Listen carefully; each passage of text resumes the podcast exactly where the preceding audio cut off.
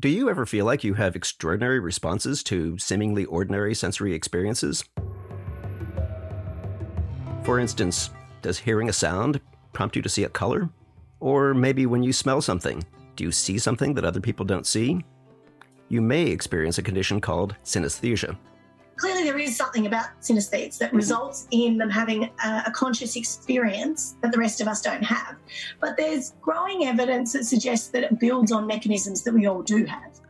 On this episode of the American Scientist podcast, an interview with researcher Anina Rich, who investigates synesthesia to learn about how the brain integrates information. I'm Corey S. Powell.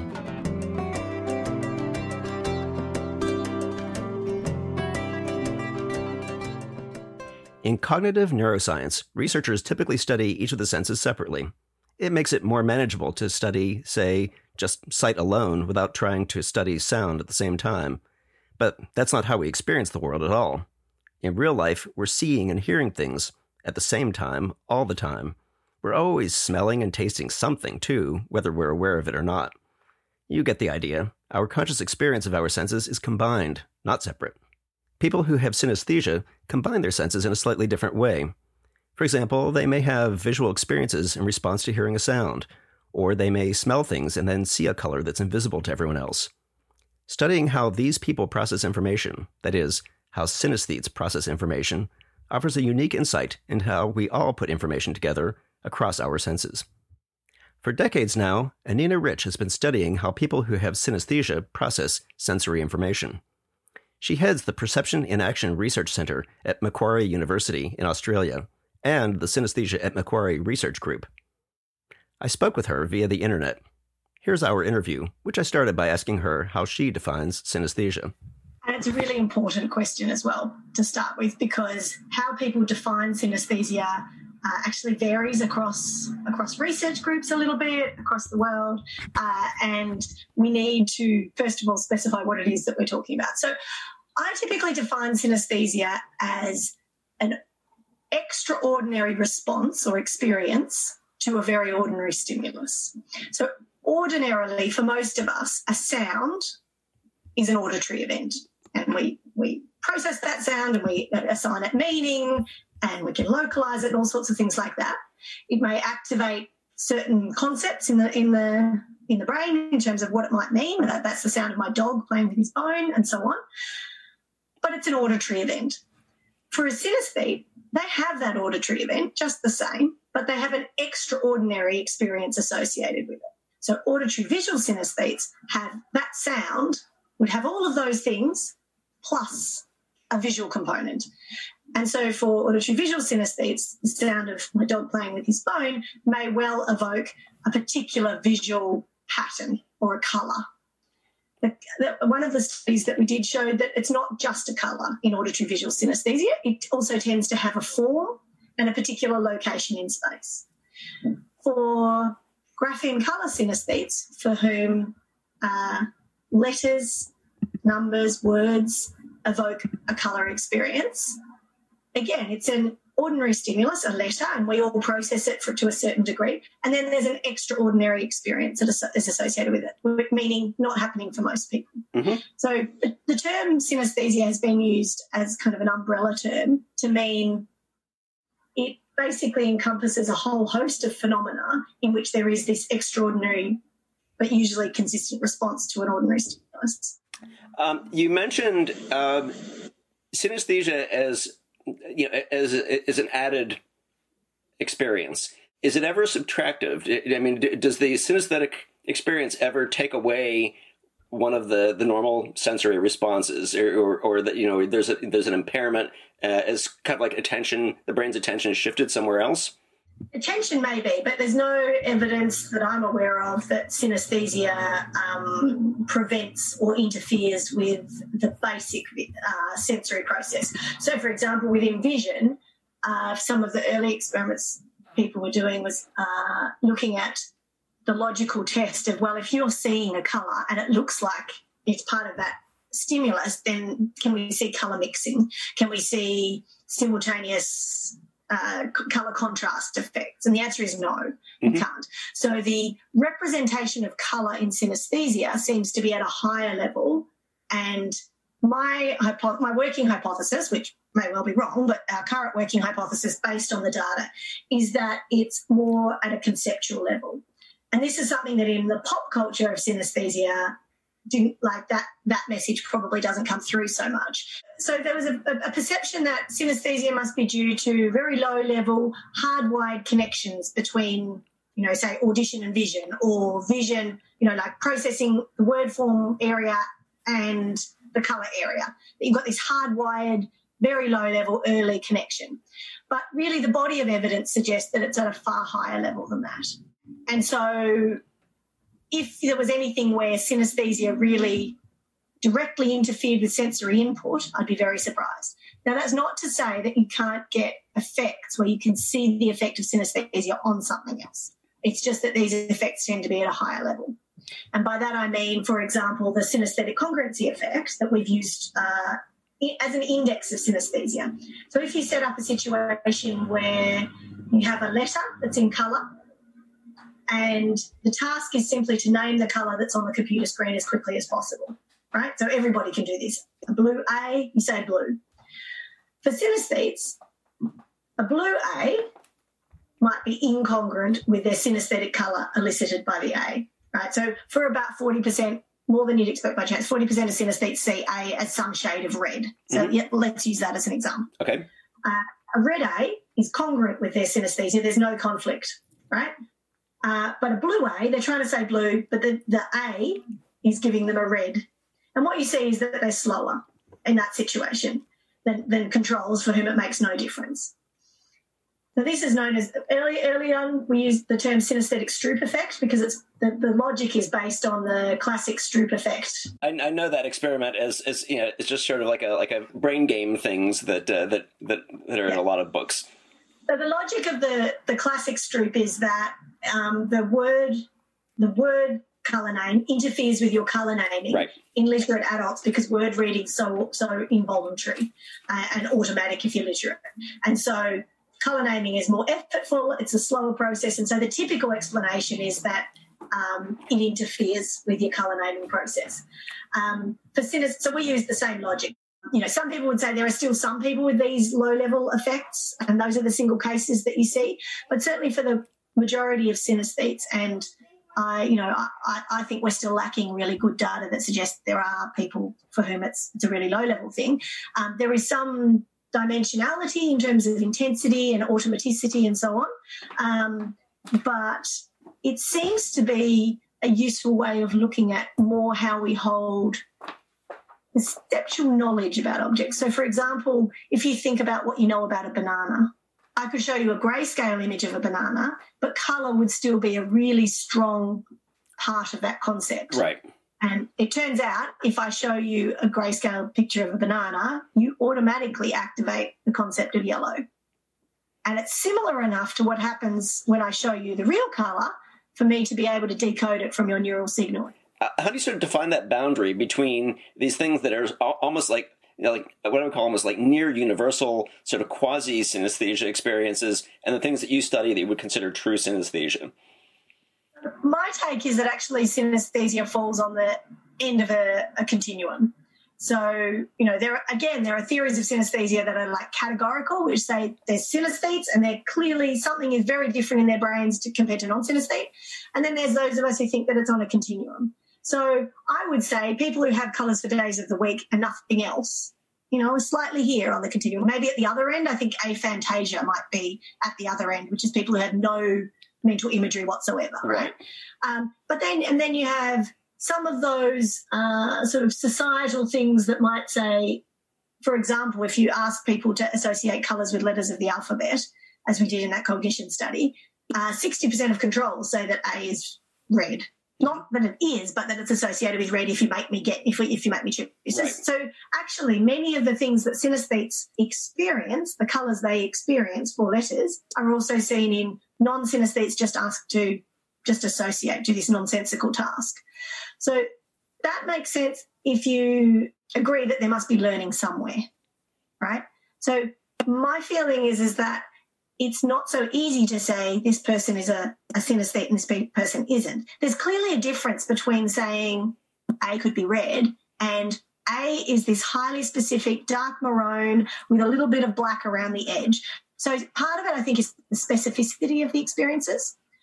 In the field, people use consistency, and I do too, because when we're studying someone, so study, you know, when we're recruiting subjects, if your synesthesia isn't consistent, it's very hard to work out how you could study it. Right. Having said that, I think we might. I mean, there's there's probably a bias in what we're studying now because who, I don't have any way of saying if somebody says to me, "Look, I do have color experiences for letters, but they change." I have no way of saying, "Oh, you're not a synesthete," or you know, like. Yeah. I, I don't think consistency is a gold standard for defining if you're a synesthete or not. Right. Right. But unfortunately, scientifically, it kind of has become that because it's a way of distinguishing people that I can study and people I can't. So then, based on what you've studied and what you've been able to to do through your years of research, what is different about the synesthetic brain? What are the questions you're trying to answer there? So the first thing I would say is what's not different. There's no differences at a broad macro level. Um, there's no convincing evidence that there's really, really marked differences between the brains of synesthetes and non-synesthetes structurally. There is one, one or two studies that hint that maybe they have stronger connectivity in different areas, but those have also been challenged on methodological grounds. So there's like a, a difficult thing there. Um, so my general take on it is that synesthetes don't have different brains, but they might be using them slightly differently. Mm-hmm. And that can result in subtle subtle differences, right? I mean, neurons that fire together wire together. It's a sort of basic Hebbian learning. So if you have two things that that uh, respond at the same time enough, then you'll get a stronger connection than two things that typically don't fire together. So in synesthesia, um, it it makes sense that there might be some connections that are stronger in synesthetes than in non-synesthetes. Uh, my take is that they probably don't have vastly different connections to the rest of us.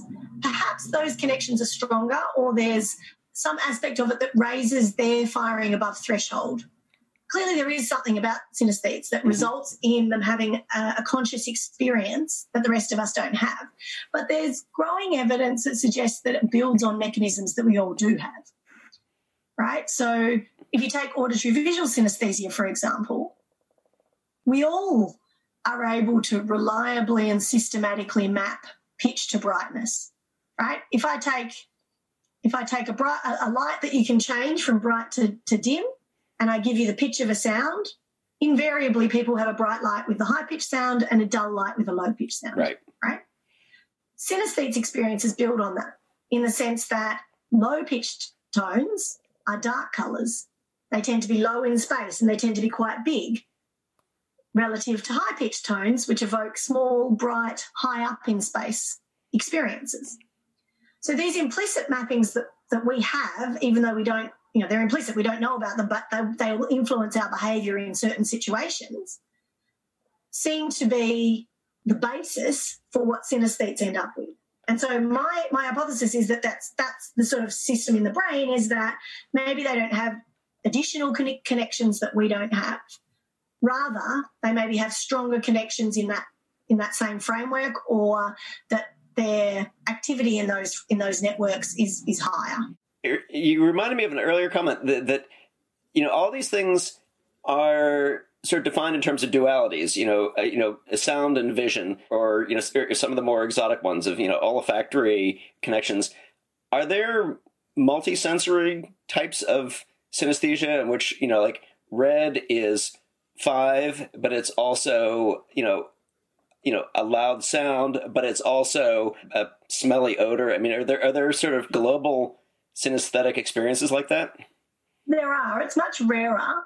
So Alexander Luria's S. Shereshevsky, the, the mnemonist, would be a classic example of that. So he had multiple synesthesias to the point where everything had a smell, a taste, a feel. You know, every sense was involved in everything. And it's it's suggested that that might be why he had such a phenomenal me- memory. Um, and Luria's book's a great read on that. Um, so yeah, it does happen. So could that be telling you something about the, the sort of like the, the, the hierarchy of, of processing in the brain? Is that I mean, is that, is that something you're looking into? Yeah. So basically, if you think about a, a concept where maybe synesthetes, synesthetes are hyper associators, right? We're all we're all des- designed, born, evolved to associate information. Maybe for synesthetes, they have this extra association so that they are associating things that most of us wouldn't. The color then becomes an intrinsic part of that concept, right? Now, if that's the case, then we don't know why yet language might be thing like perhaps one of the most prevalent but it would make sense if you think about what we're doing with language language is all about making associations mm-hmm. that word means that thing or that emotion or that abstract concept whatever level right and so for synesthetes language might be it, it encompasses it generalizes to include this visual experience, for example. Most of the time it is color, and we don't know why yet. It might be that color is one of those things that you can only perceive in vision in one modality, and so it's available to mm-hmm. be tacked onto other things. Um, and then when you get to sounds and smells, if you are a hyper associator or you know someone whose whose brain is really keen to make additional associations, then it builds to sounds and smells and touch and whatever else. Some some types of synesthesia seem to be more separate, and we just don't have enough data yet. So, we're, we're, in my lab, we've just started uh, studying mirror touch synesthesia, mm-hmm. and these synesthetes don't necessarily seem to have the other forms, but it's too early for me to say. So, are, are those the rarest forms that you see? The like tactile and olfactory are those are those the rarest synesthesias? Olfactory, yes. Tactile, the jury's still out on that one because there are experiences that may or may not be synesthesia that are very prevalent. So, vicarious pain and vicarious touch are terms that are bandied around that apparently lots of people have. Mm-hmm. Now, if I see someone in pain and I feel that pain, that sounds awfully like synesthesia to me, or what people define touch synesthesia as. Right. So we don't know yet. Since you have so many people who, you know, who come through your lab with synesthetic experiences, do people consider it a burden, a curiosity, a thing they enjoy? Do you see like a whole range of how people react to it? So I've probably corresponded with well over a thousand synesthetes. So of those, there is a handful who can describe really specific situations where it's very debilitating for them. Mm-hmm. Most people, it's it's not even um, it's not even something that they think particularly is particularly unique. It's just part of. It's like me saying to you, "Wow, what do you think about being able to see color?" That's amazing, right? Yes. How can you see color? Oh, you don't think about it as being, you know, uh, a particular thing. And so, you know, you sort of get two stories from people when they find out about synesthesia. One is um, they always they thought everybody else did it, and so they're astonished to find out, and they're like, "How do you see the world? What does A look like?" Mm-hmm. And I'm like, mm, kind of like three sticks if I try and imagine it, and they're like, you have to try. Like, this is weird. Um, the other is that they found out early on that they were unusual and then thought that they were kind of the only ones. Um, and that's that's happening. I feel like less and less with the internet, with information on it. Lots of information saying synesthesia is not a disorder, which is something I actually always like to have sneak into my interviews. Right. So please, that, that bit. So yeah, so there's uh, for most people, it's not it's not a, a problem. Many people find ways to use it. Um, you know, so musicians, for example, I remember one of one of my synesthetes saying, "Well, when I'm improvising, I know what the colours should be." So it's like, okay, it's it's it's in F, so I just play yellow. Um, a woman who said, "Well, I don't need to label any of my files. I just use the right colours for the folders." Mm-hmm. And so it's great for her, not very good for anyone else who wants to find her files, right?